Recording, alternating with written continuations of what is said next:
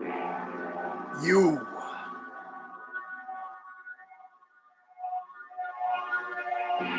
Are now.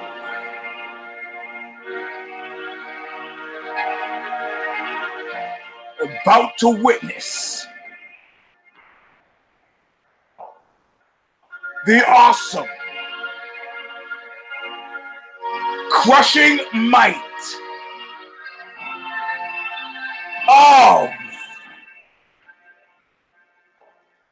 the Eugene S. Robinson Show!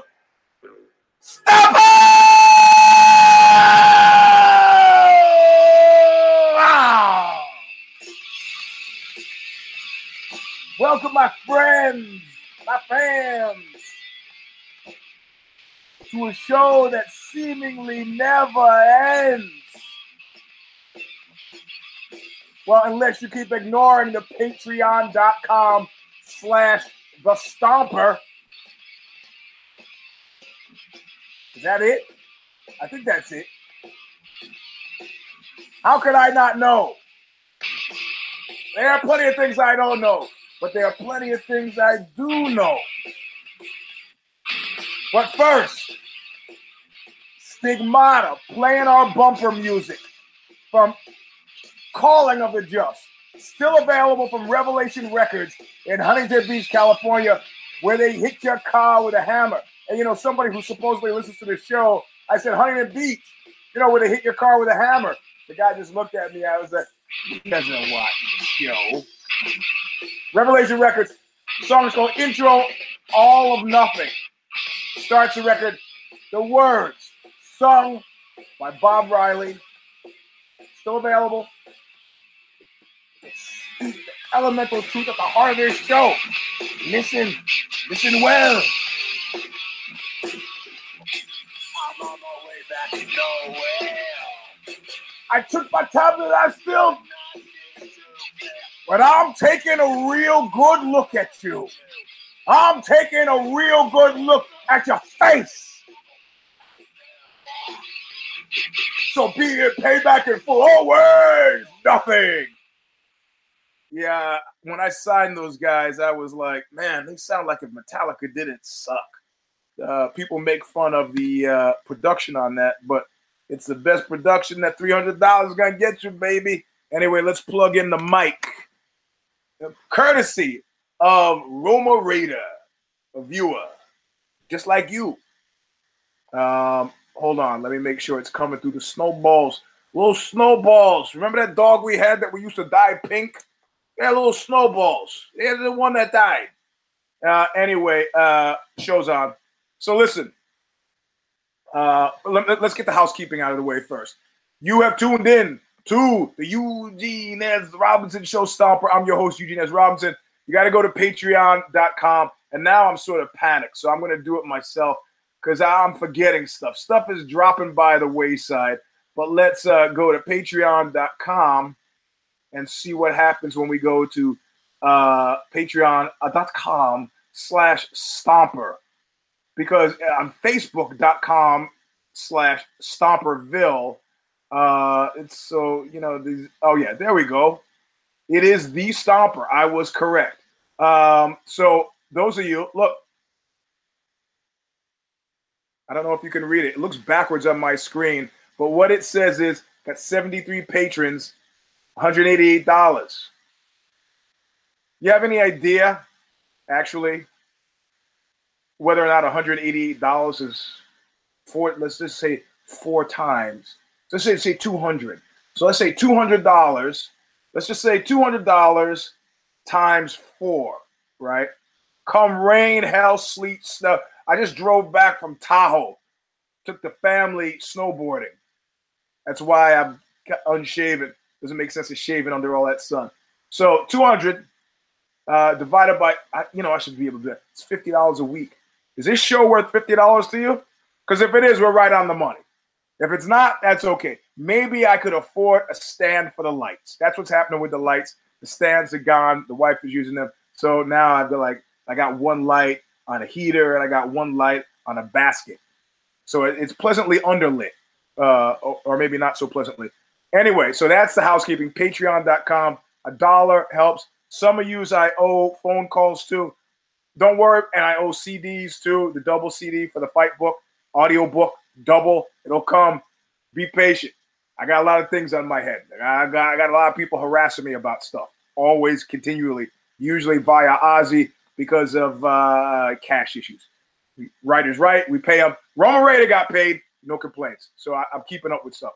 Anyway, patreon.com slash the stomper if you want to donate some money. Um, but uh, mostly, uh, Steph asked me because we just finished recording Care Don't Care preview, which will run tomorrow, Tuesday at 720. We have If I Did It, followed by If the Shoes Fit.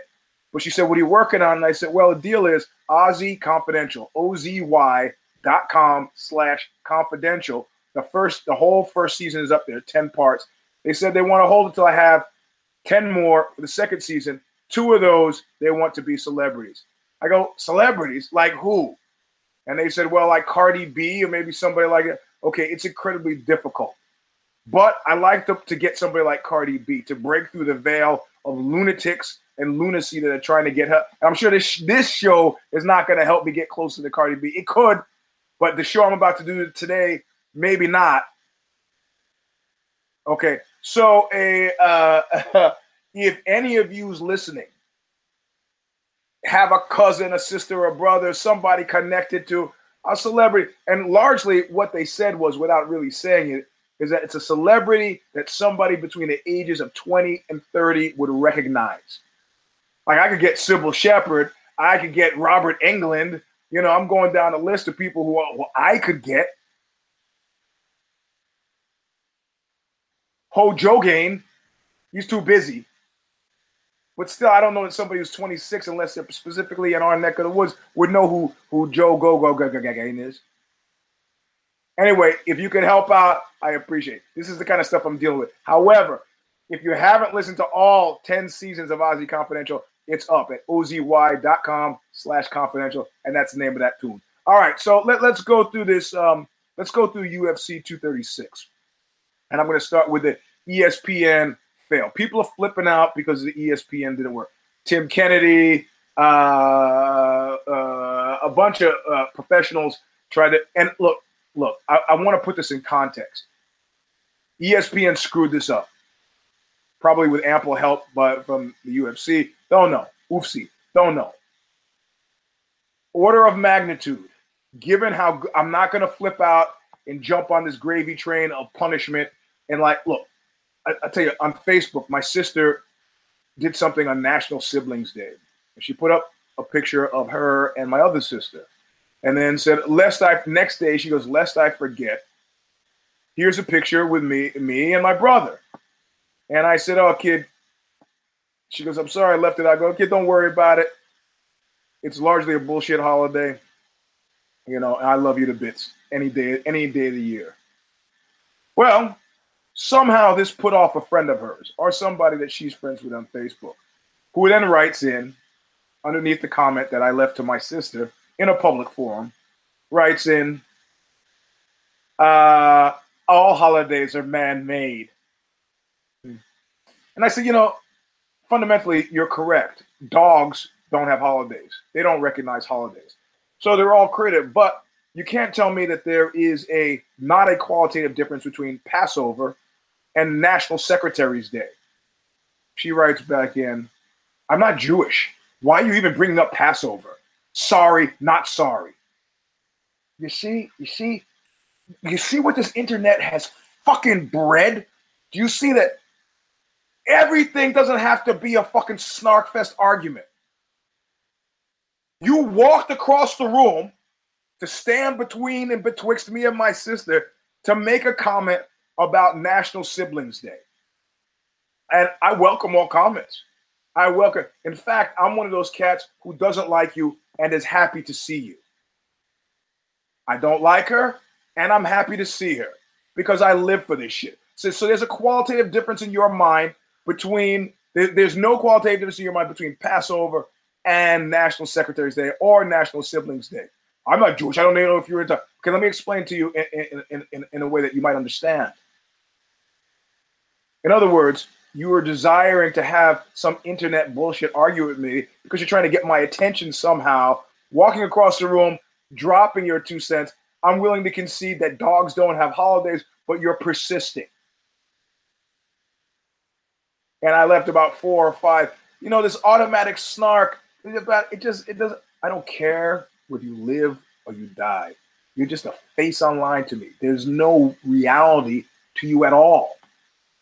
There's reality to my sister, and there's reality to me, and this becomes a de facto go-to go-to uh, uh, uh, response, complete with with some bullshit internet meme thing. Sorry, not sorry. Hello,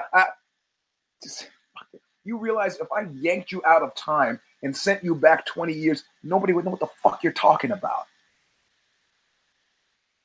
So you're going to take a stand on National Siblings Day you're going to take a stand with a Hallmark card. Do you work at Hallmark cards? Now, I'm not angry. I'm presenting this with emotional content. There's a difference between anger and emotional content. So I just kept going and kept going and kept going. Uh, how would you rank National Siblings Day? What did you do for your siblings? Do you not have siblings? Did you buy them cards? Where did you get those cards? Were they expensive cards? Did you mail the cards or did you send them online? What did you do before there was National Siblings Day? How long has it been National Siblings Day? Do you know anybody who has observed National Siblings Day? Do you understand the nature of seasons? Do you understand why uh, uh, uh, that holidays are collectively agree, agreed upon uh, uh, uh, um, celebrations or notices of large cultural movements? What if you don't have a sibling? You, I guess you don't celebrate. I, I guess who made national secretary? Who couldn't get couldn't get Martin Luther King Day okayed in Arizona, but the rest of the country, yes. But national secretary, you're gonna die on the cross National Siblings Day. So I'm not doing that with the ESPN fail. That was if you were wondering where I was going with that. That's ESPN. I'm not. This is not automatic, but there is a qualitative difference between ESPN, what they what they pulled off so far, and what happened Saturday, yesterday, and what Reebok did with their sponsorship deal, right? The length and breadth of the Reebok deal, what it took out of fighters' pockets, what it did to what we do. Specifically, I can go down the list Ryan Bader, uh, Roy Nelson, uh, um, uh, Phil Davis, uh, all of the all of the former UFC fighters who, after they got shafted by the uh, Reebok deal, said, "If what you're saying is my money goes from this to this because you got a bunch of money from Reebok, that unlike Alan Jouban, who's hoping." And that was great. John Nash put, when is this? When are people going to stop hoping that people with lots of sausages on their plates give you a sausage which then Eddie Alvarez picked up and said. Eddie Alvarez, another one. If it's not about the money and I can't get any more money, then maybe I should get myself to a place where I can get more money. If you'd like to believe that what the bald one is doing is is uh, doling out equitable amounts of money based on how much a needle is moved, you'd be absolutely wrong. You'd be absolutely wrong. That's not what's happening. So what Reebok took away, how Reebok performed. Let's ask Gilbert, Melendez, how he thinks they performed. Let, let's talk to the designer and see how long they've been designing anything before they design those outfits. This is not that order of a magnitude. Many people could not get the fight. If you want to, we'll discuss it on, on if I did it. But in my mind, the fix is real easy. Make that fight now available free or or better, don't chase down people who are posting it to YouTube. Yes, this screws people who paid for it, but they would have paid for it anyway. They succeeded. Those of us who tried to pay for it and could not had to get the low budget. I got one filmed by some guy uh, on it. Obviously, filmed it with his phone, so half the shit was out of the frame that I could see. It was a fuck up. But they they have promised. Yeah, you put promise in one hand and shit in the other, right? And see which fills up first. Yeah, they have promised that the next one will be kink free, and I I have no reason not to believe them. I've enjoyed, you know, and I could watch the early prelims on uh, ESPN Plus. But this, and this was not a huge huge enough fight. I had five cares on this card out of 13 fights. And post facto, very little has changed my mind about those about increasing those. The main card I had to see piecemeal on YouTube, and that is what it is. So the ESPN fail, um, uh, in my mind, is, is not is not. Um, I yeah, you want to lambaste them. Uh, um, hold on. Uh, you want to lambaste them? You can. I guess they deserve it. It'll scare them. But the reality, uh, but the reality of it is, it's it's not on a scale. It's not on a Reebok scale, like a Richter scale. It's not on a Reebok scale. In any case, UFC 236. This is a strange fight for me. Strange fight for me. I'm going to start at the top of the card and go down through it. I'm not going to go five cares in a 13 card fight. I'm not going to drag you through the 13. You want somebody, you get get some other cat to do that for you. You know, there's plenty of people out there who are going to go fight by fight analysis. I don't have the, the, the patience for it. I'm, I'm dirty from snowboarding and fixing the car. Alternator is fine for those who care. I have to get a plug-in uh, battery charger because I just can't leave the Chevy undriven for eight days with a big uh, battery cell that I got hidden in the trunk, locked, hidden. Six different anti-theft pieces by that car. Anyway, I, I digress. So um, it was interesting having it removed, like the early prelims that I could see on ESPN Plus. I had DC, I had Anik, I had uh, Ho-Jogain, and it gave it a very familiar context. Right? It was like you go to a movie, you get the popcorn, you sit in your seat. Everything that happens after that, it, unless you get shot, is should be familiar to you, even if the movie is different. Right? Movie is different. Setting, set and setting, like uh, Timothy Leary talked about, or your acid trips, perfect. That's not how I saw the fights. I had to wait till the next morning because I passed out. I was so tired last night from snowboarding. And so I had to watch him catch as catch can wherever I could online. So I watch Poirier and uh, uh, um, and Holloway first. And I have to say, uh, I, am not going to tell you the exact I'm not going to go backwards through all. Let's go. Just take that fight and go from the beginning. So I'm watching this fight and I'm going, you know, Poirier is a weird guy. He's kind of in the Chuck Liddell spot for me, right? It's like Chuck Liddell had to fight six fights before six fights I thought he was going to lose. That's not Gikta. That's six fights that I thought Chuck Liddell was going to lose, and Chuck won before I finally gave up the ghost to go. God damn it, he must be good. I'm not saying that about Dustin Poirier. I'm watching the fight and I'm going, you know, Dustin Poirier is like is like a cross between one of my favorite fighters, Chris Leben. Boy, can that guy take a punch? He's like a cross between Chris Leben and one of my least favorite fighters, Colby Crappington.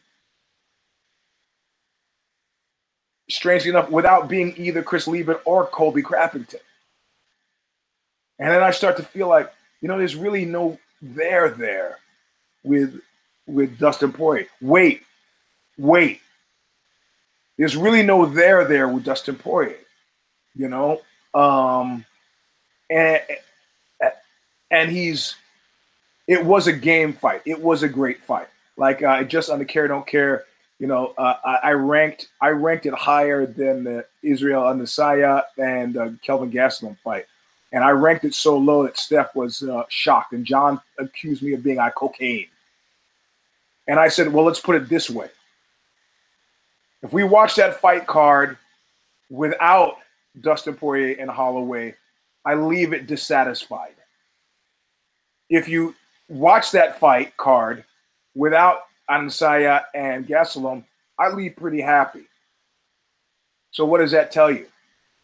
Steph on a scale of zero to ten was giving the Israel Kelvin fight a nine. I finally, uh, through outrage and, and sound logic, talked her down to an eight. And because I wanted to put something on the table as well, I went from a four to a six. I'm talking about Israel and, uh, and Kelvin. We'll get that in a bit. So I'm watching. He's he's like both of those guys without being either of those guys. And this was a game fight. You know, keep in mind, Holloway was trying to be a champ champ. Okay, he tried to go up in weight, which is what Dustin Poirier did.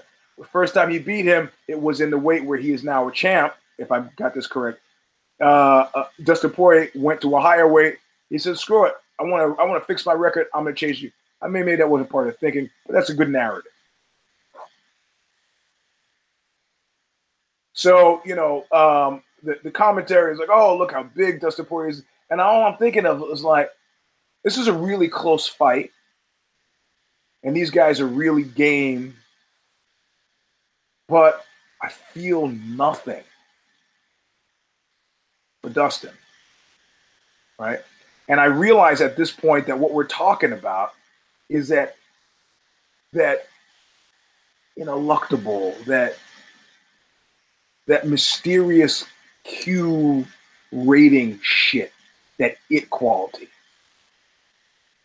And he, when he gets up at the end and starts talking, he he puts a point. In other words, what I'm saying right now is, I'll give you those of you without a lot of patience, that I don't think this loss diminishes Holloway. He was trying to be a champ, champ, whatever. Okay, that's fine. Still got the featherweight. You're in trouble if Poirier wants to lose some weight and challenge for that belt. Then you got something to think about. But right now, like uh, the bald one says, he wants to see you. And the bald one, make no fucking mistake. Make no fucking mistake. Like that, what is that thing that Reinhard Heydrich said to Nazis? He goes, uh, uh, uh, nobody gets out of our kettle. Nobody escapes our kettle. Yes, correct. I don't think he has any chance. We'll get to that in a bit. Nothing escapes the netting, the sieve that is UFC. Without it, ha- you have to know that if it's happening, it's happening purposefully. They did not let Holloway talk post fight. He said, "Oh, he's not here. We had to rush him to the hospital." Well, because he's already had issues. He's already had issues. It's like you're not going to run that guy out there and have him be none of that. Not going to have him do that. Take him to the hospital. Make sure he's all right, not scrambled. Keep him from in front of a mic. He's got 24 hour clearance. He can talk whatever he wants after that. He can tweet. He can tweet something. Get him out of there. No, don't want cameras on him. Nope, nope, nope, no, no, no. Fine. So when something happens like the bus attack, and you start to think there's collusion, it's a reasonable, reasonable thing to think. That the UFC is playing it as it lays. I'm not here to talk about that. So I'm here to talk about Dustin Poirier's speech. And he says, he puts a fine point on it. He goes, You know, I've, I've been fighting a long time. You know, I had lots of setbacks. Had to start for up the ladder. And I was like thinking, Jesus Christ, he has fought. He's fought a lot of fights. He's fought a long time. And yet, after five rounds of what some people are calling a fantastic fight, and which I am admitting was higher on the scale for me than the, than the co-main in terms of what I think it did for the sport and what it advanced. I still feel nothing for this guy. It's that it thing. I've seen people, I've seen people victimized by it. You know? Like, I, guys, I don't understand it. You know, I'm a handsome guy, got a good job. You know, I work out all the time. And then the next part of the conversation is, why can't I get a hot chick? Okay, got you. About why you can't get a hot chick, got you. Okay. But you know what it is? We we are genetically tuned into this caste thing. And I'm watching Dustin Poirier talk, and I'm like, this guy's been around forever. He has really done those things he's saying. He has fought his way fucking back up, and he just fought a fuck of a fight. It's not like Liddell. I was immune to to to Liddell's. Uh, uh, I was immune uh, to Liddell's uh, the pleasures of Liddell. And when I finally started paying attention, there was a lot of shit there to enjoy. The shoelessness, the falling asleep on TV shows in Dallas, Texas, you know, the haircut, the Iceman, the mean spiritedness, like when he held Tito up and beat the fuck out of him. And then I interviewed him face to face. Friend became a friend of friend of Knuckle Up. I rolled with him, and he's friends with friends. We got good friends in common. There's a lot of stuff to recommend this cat. But Dustin standing before me, keep in mind uh, the way I had to watch it. I'm not getting all the buildup. This is just online, so it's just that thing itself. That you know, five rounds, five minutes, 25 minutes. That's all I got. And then he says, gets choked up, and then he says, "My wife." There many times where I was wanting to quit, like all those guys who out there. I got a good job. I I know guys. A friend of mine's like the only relationship I can have now with a woman is 54 years old is with a prostitute. I haven't had a girlfriend in eight years. Handsome guy, full head of hair, good job, drives a Porsche. Can't can't do it. Why? He doesn't have it. Some guy was telling me about his brother. His brother has gone through these different things, had a couple of failed businesses, and his brother, he goes, he started, became a minister. I go, how's that working out for him? Really well. He's one of those guys that if he comes into a place, that you go, fuck, who is that guy? Got it. And it's funny to see people who have it when they get old. Like I remember seeing Billy Eckstine, who was huge, huge, huge, huge as you could be, like in the 30s and the 40s. And I saw him as an old man on Sanford and Son when he was in, uh, however it was. This was in the 70s. And when he walked in the frame, you were like, fucking A. Old dude had it, man. Now, there are people who try to have it. I went to school with Neil Sedaka's daughter, right? Dara Sedaka. And Neil Sedaka was a big songwriter and it had a couple musical hits, Diane being one of them. And he would come to school to parent teachers meetings and he would have a white scarf, shades on in the school, a maxi coat slung over his shoulder, you know, over both shoulders, not buttoned in the front. It's like, yo, bro, it's elementary school, man. the fuck are you doing? Didn't have it. Wrote great songs, songwriter, great. Sang some of those songs, had hits. As a face of those songs, sitting at the piano, don't have it. So Dustin Poirier is up there without the it, talking about what he's done. And he's not talking to us. He turns to his wife and go, This is the woman. This is her belt. Because then many times I was willing to quit, go, fuck it, like my 54 year old friend was his, I'm just going to prostitutes. I can't do whatever. It's not happening. Without her saying, stay in there, stay in there, I would not have this belt around my waist. I would not.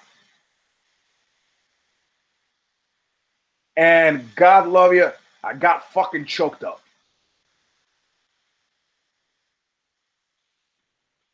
You know, because the conversation he was having, he was like opening this window into his fucking what he's been thinking. Like, why not me? Why not? This was a Cain moment. I'm not talking about Cain Velasquez, I'm talking about Cain and Abel. This was a Cain moment, if ever there was a moment. God, I'm, I'm doing all the right things. I, I, I'm, I'm, I'm leaving. Like, my off, you shit on my offering. Why? And I, I've read different takes on why God turned his back on Cain's offerings. Ah, that don't make any sense to me. And he's having this moment, this naked moment of the soul after his 25 minute fight that was super fucking close, but that I feel comfortable with his win. And so did Holloway. Holloway's clapping raised his hand. Yeah, you did it. Holloway's still a champ, so it wasn't like he was losing much. Let this other dude have a belt. Don't need to be greedy. Which is a lesson Holloway might take away from it. So he he, get, he calls his wife and his wife, I love, I've seen lots of wives in the cage. And I've looked at that. I've sometimes, you know, I think that I'm you yourself don't know what you yourself just said. I look at them and I go, yeah, you know, nah, bro, it's a drag. When you're fighting and people know that you are somewhere else fighting, you're gonna find sausages where they don't belong and they're not on plates, my friend. But I got a really good feeling seeing his his wife. She wouldn't let him quit, not because she enjoys him fighting, but she knew it would be a fucking hole in his life. That 54 year old friend of mine who won't deal with women, only goes to prostitutes, he understands that as a failing. Nothing wrong with going to sex workers. It's the dinners, it's the drives, to sitting at the movies with somebody you can talk to. It's not happening for him. He's out. It's like if Cain had said to God, you don't say fuck you to me. I say fuck you to you. And then he kills his brother. It's fundamentally different than the, the real story, which is just out of frustration. It's like fuck it, boom, smashes his brain in. His brain's in. But I could have already been set up for this because somehow I'm watching what I, what I figure. You know, there's something weird about about Israel and Israel Adesanya, and he is. They use these words. If you listen to the commentary, when they talk about him, they use words like sniper, precision, surgeon. And you got to know that in the head of anybody who's fought in the fight game, anybody whose first entree to the fight world is um, street fighting, you look at a guy like Israel and go, I'll fuck that guy up. I'll fuck him up. I used to think that. I had him on the show. Jose El Matador Palacios. Used to be my kid's coach. He had a career. He's fought at Bellator a couple times, both his stand-up uh, uh, kickboxing and MMA. And he says, hey, you want to go to train? Yeah, get in the cage. Put the headgear. I said, I don't need headgear, bro. No headgear. Put on some gloves. Fucking, we'll, we'll go bang, bang, bro. And we get in the cage, and I'm trying to kill him. Can't catch him. Head movement feinting, surgical, surgical, sharp. These are words that are coming up again. Sniping me. Really good. I couldn't beat him. By the time I fucking slowed down, ready for the kill, I hadn't really caused any significant damage. He just rope doped me. So, not always accurate. But the street fighter in me is like, I get my fucking hands on you, bro. And I mean, you know, we're friends. So I was not going to run at him full speed, you know, and he's not trying to knock me out. But uh, I was hoping that Kelvin would do what Kelvin, you know, bully, brawling, get up and, you know, create a situation where you can't plan your shots, where now you are on a 100% instinct. Don't be all that respectful of Israel. You got to put that guy through the meat grinder it's like people said about Whoopi Goldberg. What uh, the whole country is afraid to, to, hurt her feelings. She's not funny. What the whole the whole fight community is going to let this kid uh, uh, because he's because people say he's he's the goat of tomorrow. No, fucking try to shit on that cake right quick. So they keep these words keep coming up: sniper, sniper, surgeon, picking his shots. And so Kelvin is doing what, uh, and I'm looking and I'm going, this is fundamentally a, a, really, a really not satisfying way to fight. It's like um, glass with water in it. It's a crack, leaks through the glass. Go, that glass is broken. It's if I as if, as, as if I was a glass tester, and I'm testing the glass. Water in the glass, leaking. Nope. Next one. Water in the glass, leaking. Nope. So there's something workmanlike. And that word came up too. These are words that seem to imply passionless, passionlessness. Right? Say all you want about the guy he's compared to, and it was about to come up in about three minutes in this in my exegesis here. But Johnny Boney Joni fights with emotional content. And if it's somebody he doesn't like, maybe that borders into anger. He's picking his shots. He's careful, but there is force. Uh, Meister Eckhart talked about bullitio and ebullitio, the flowing out of essence. This passion-free delivery. I'm not. I'm, I'm not feeling it. And John and Johnny Bonigioni in in a, in a tweet that was subsequently deleted, tweeted and deleted, tweeted and deleted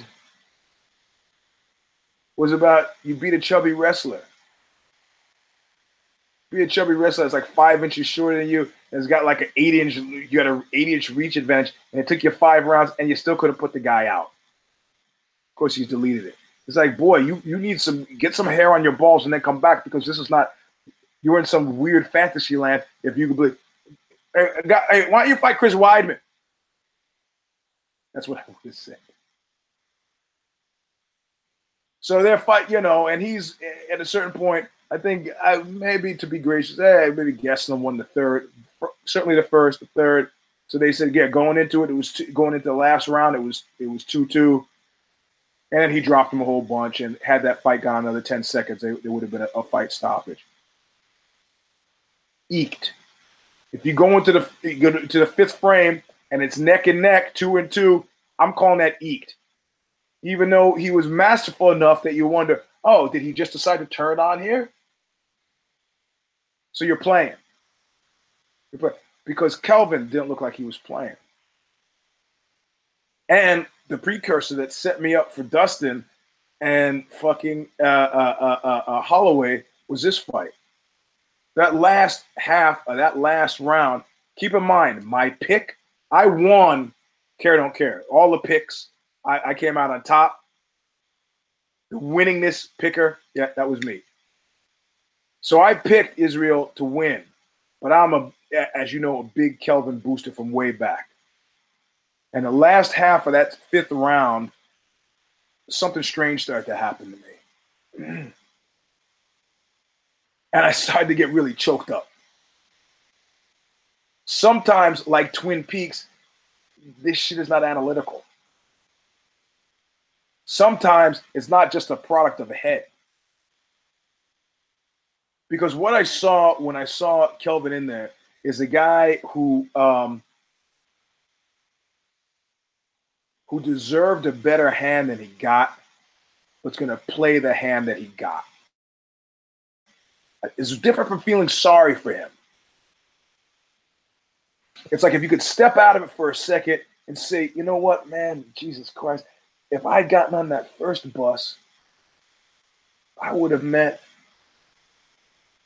the love of my life. As it worked out, I didn't get on that bus. I got on the second bus. They were both there at the same time, but I just walked into them. I mean, we like we you know it's like the sense world. The demiurge would take this the, the, the eternal the realm of eternal ideas, the Platonic triad of truth, beauty, and goodness, and fashion, and just distill that into the sense world that we live in.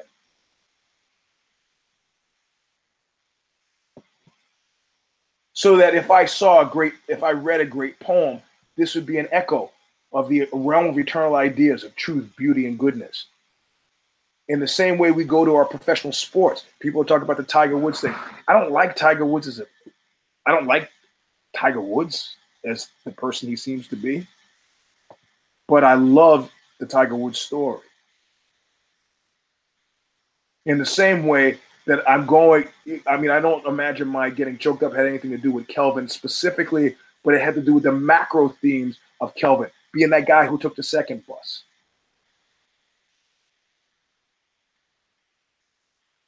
and getting the slop beaten out of him while while the show pony, while the show pony, while the guy with it, you know, the guy with it just skates away with the gold.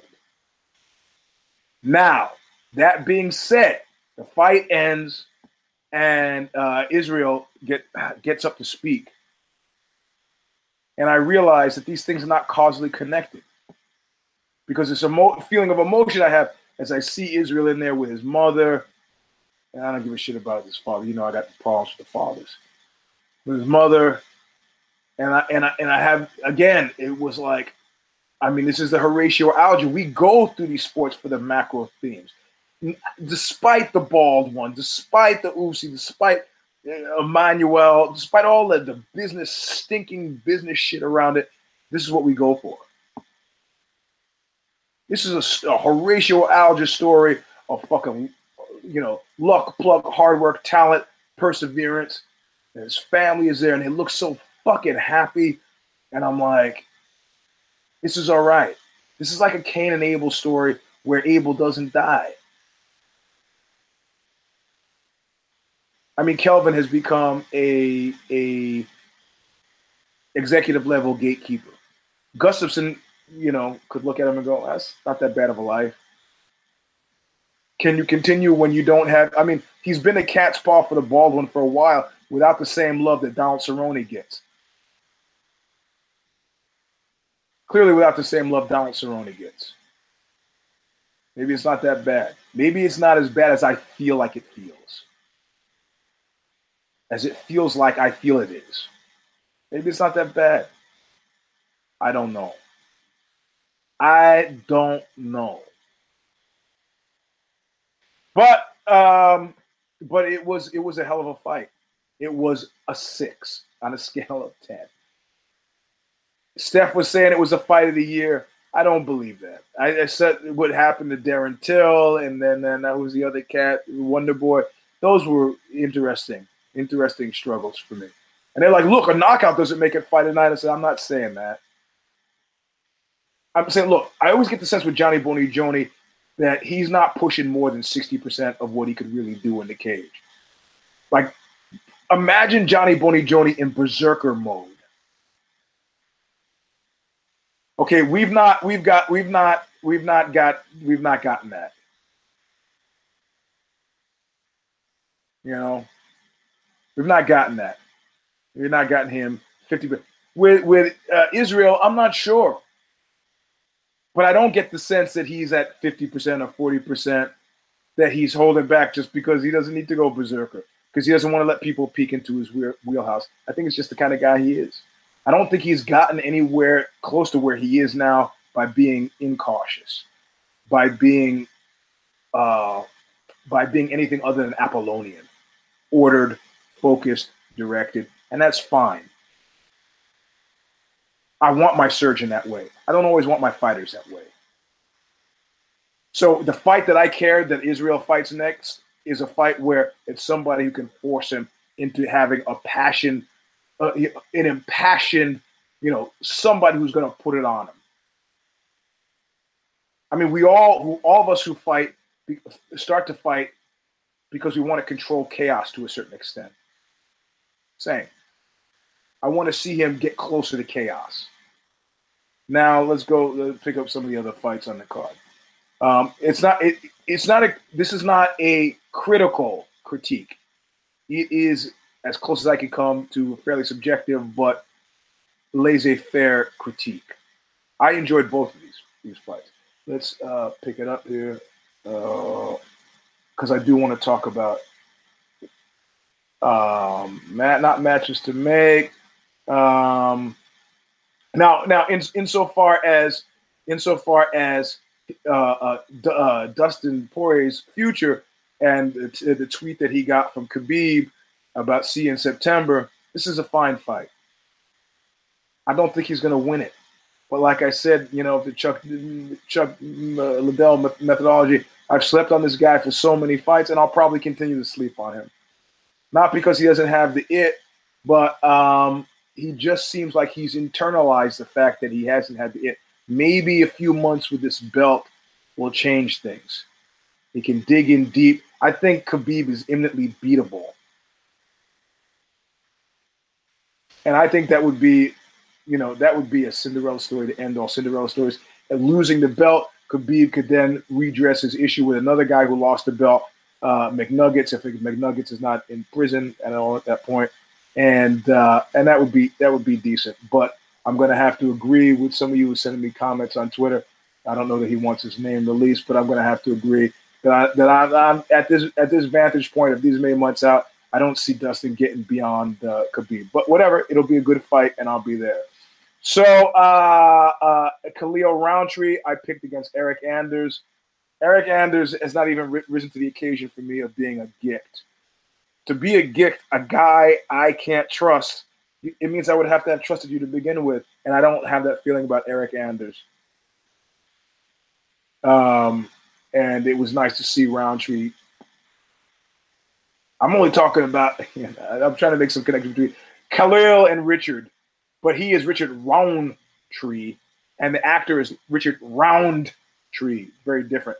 Uh, but I'm gonna I'm gonna cut the fight short because again, I had five cares on this fight. I'm not gonna go to the bottom ones, and I want to get to the new galactic model. Sorry. Uh, Alan Jouban, I picked against. I picked Dwight Grant. He's local ah, Jesus Christ, he's local AKA guy, and uh, I picked him at at uh, admittedly at Steph's urging. This was going to be a don't care fight for me, but any fight that stood to see uh, uh, uh Jouban uh, get his ass beat, and now he's he's whining and crying about to split the Oh, just stop it. Where were you? Where where were you going anyway? It's like hearing Vince Neil talk about the cat from Hanoi Rocks who died. Okay, this was in the doc, this quasi documentary, The Dirt, in the book, but I remember when they originally asked him about it, and uh, when the first, and he goes, "Hey, man, his band wasn't doing that well anyway." that's what Vince Neil said.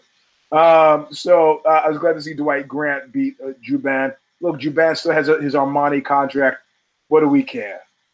What does he care? Krylov, this was a win-win for me. I picked OSP to win, but I don't mind taking the lose because it means now that OSP has become the perfect gift for me and I can stop thinking about him. A Gikta, not a Gikta, that I would have to trust him more than one time or two times.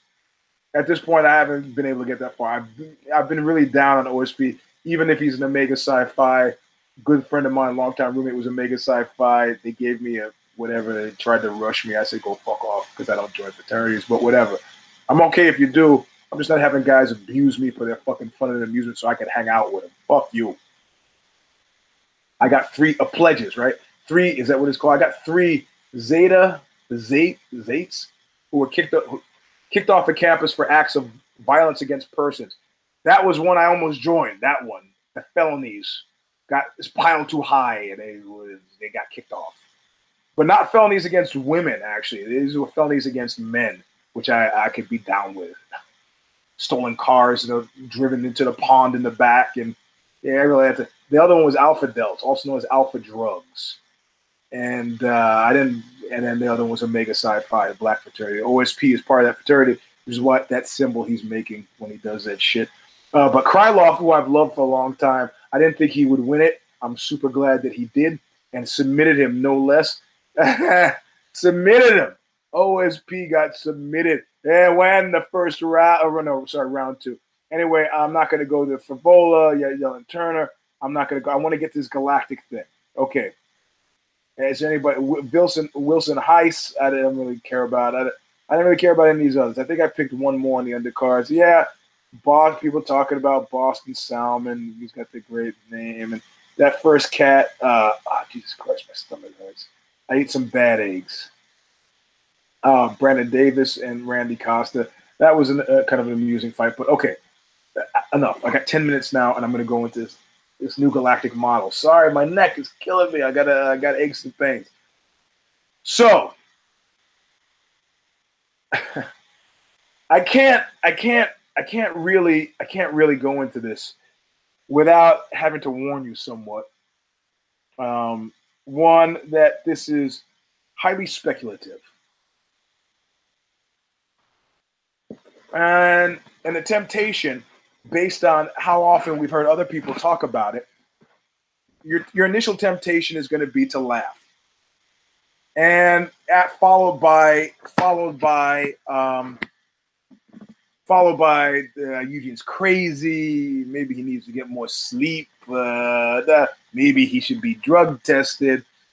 But um, I've seen things So there's a, a, a, a, documentary on Netflix called Unacknowledged. You should watch it.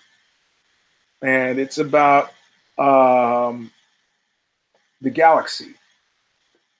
And it interview, it, you know, here comes extraterrestrials. And it's filled with interviews, eh, 10, 15 military people talking about it, about their experience with extraterrestrials.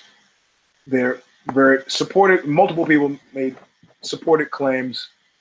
And so, Eugene, what are the claims supported by? Well, they're supported by more shit than you did anything in the Bible, you know. Um, historical records. Oh, we found this parchment. Great. Okay. So uh, these guys have nothing to gain. They don't. They're not. They don't have books uh, out. They're not on speaking tours. They're not trying to sell you DVDs. They have movies come out. And they said, look, in our galaxy, there are anywhere from two to six other alien civilizations that have uh, at odd times attempted to establish contact or have made themselves known known to people on earth. But you know we've been paying attention for a long time. How come we've not seen evidence of them? How come only in the, the 30s or the 40s did we start to see evidence of them? And they said well we've noted that all, a lot of these sightings, when we track them, they have appeared in places we, we are working on nuclear things. Right? Which is why you've seen this uptick since the 30s. Right? When we started the Manhattan Project and the, the nuclear tests and uh, the bombing of Hiroshima and Nagasaki, and the continuing tests. And so they don't make this claim, but I, I make this claim. I've been thinking about it for a while.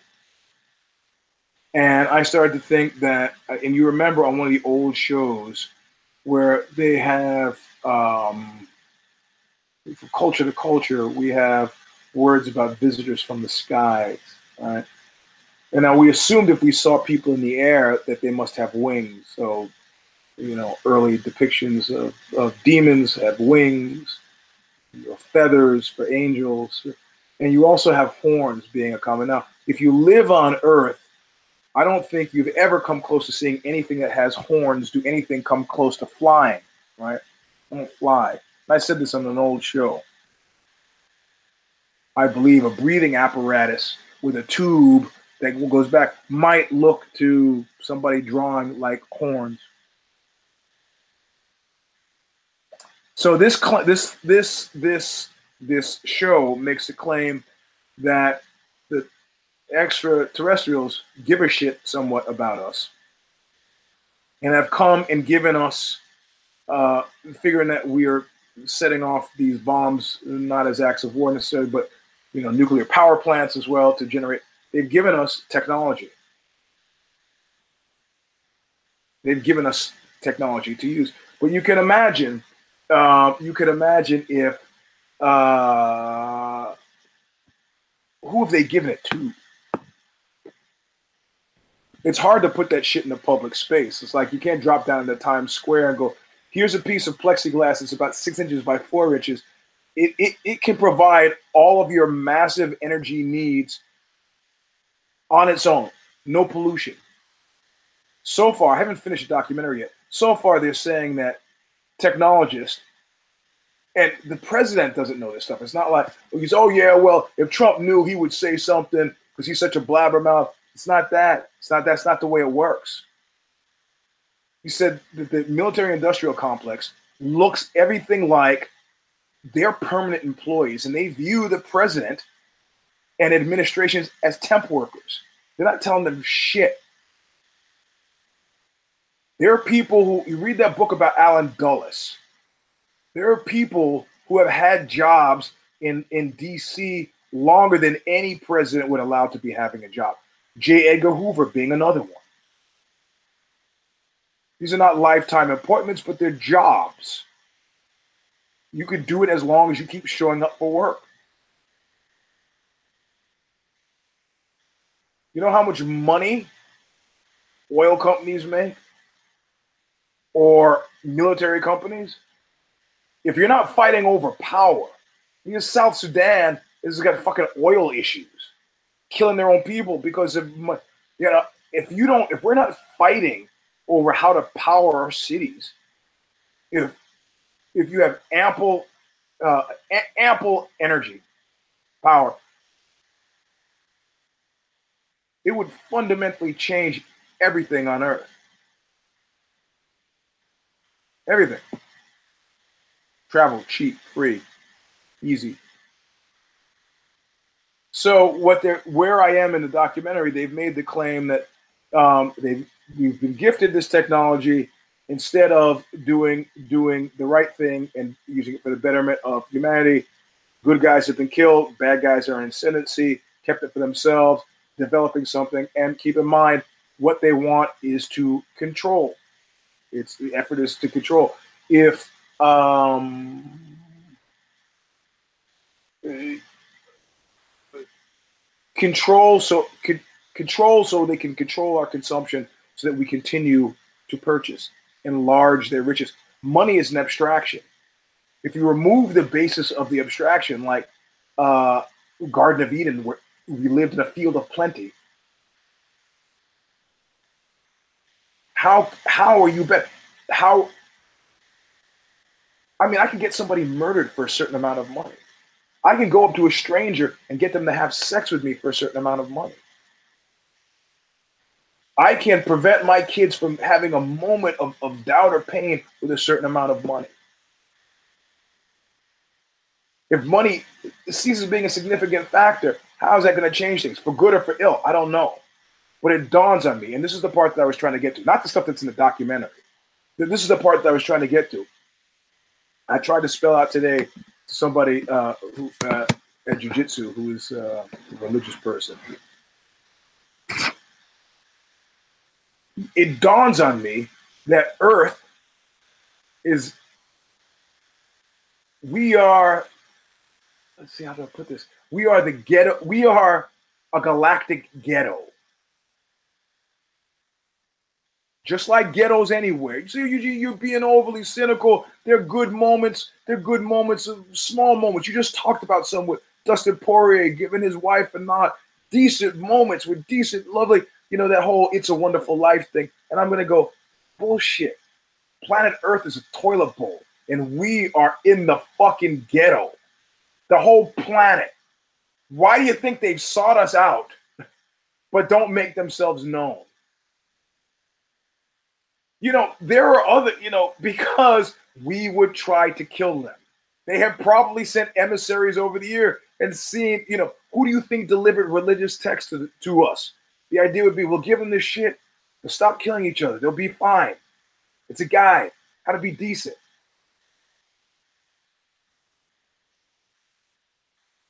You know, in addition to being outside of our imagining in form factor, height, weight, eyes, hands, fingers. It, it, there's a strong reality, a strong possibility that there are other civilizations that don't have conflict as part of their daily dealings. It is now 8:05. I have been up since 6:30 or 7 o'clock this morning. How many conflicts have I had? And all of the stories, all the biblical stories, any any number of different religions, go back to the early Talmud, the Torah, they all have the same thing. We existed in a place where things were beautiful and easy and ample, and we were provided for. And somehow we screwed up and we get sent from that place. And all that we're left with in this new place that we've been sent to are these instructions, commandments, directives. And we're left gone. And they're two to six, they say, as insofar as they've been able to tell. You think they're coming? They had hostile intent because of the fact that they got to us before we got to them. They clearly have enough to destroy us. So I'm going to have to assume that their intent is benevolent. And then they then they bifurcate. They say there are two things happening because one of these things is coming from the, the military industrial complex. One is the foe, the fake extraterrestrial industry, which is being used to manipulate people and control them. Fundamentally, to in the future enslave them. This is the thing where I create this by okay, here's a spaceship, and that spaceship says, kill everybody named Dave. I don't know, the spaceship, or the spaceship comes and goes, it's Jesus, returned from the grave, kill everybody named Dave. That could be any one of the other two to six civilizations. But in general, what they gleaned based on that they've been bringing us technology over time. Something I've suspected a long time. People who talk about the Greys will talk about they're here among us. The premise of that movie, uh, uh, They Live.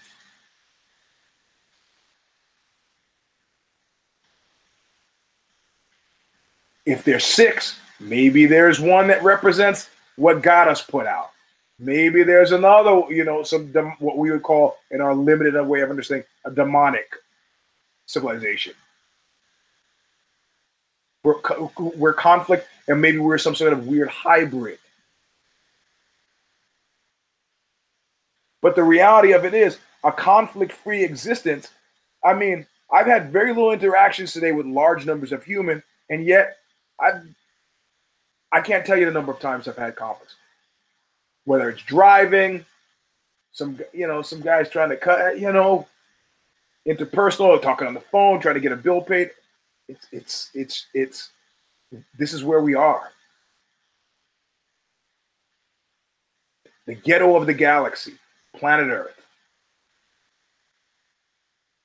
I'm going to watch the rest of it tonight. I'll let you know next week. But whether it's the person who walks across the room to interject herself in a hostile way in a discussion I'm having with my sister, there is that demon seed. How many people this weekend killed other people and will wake up Monday morning in jail or not in jail and go, fuck, I wish I didn't do that? Clumsy, animal, savage, ill informed, stupid, ungracious Eugene, but they're wonderful things that happen all the time. They're dwarfed by the small, mean, petty, savage, hurtful, unkind things that happen minute by fucking minute.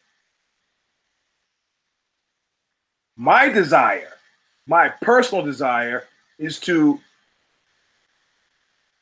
talk this thing through.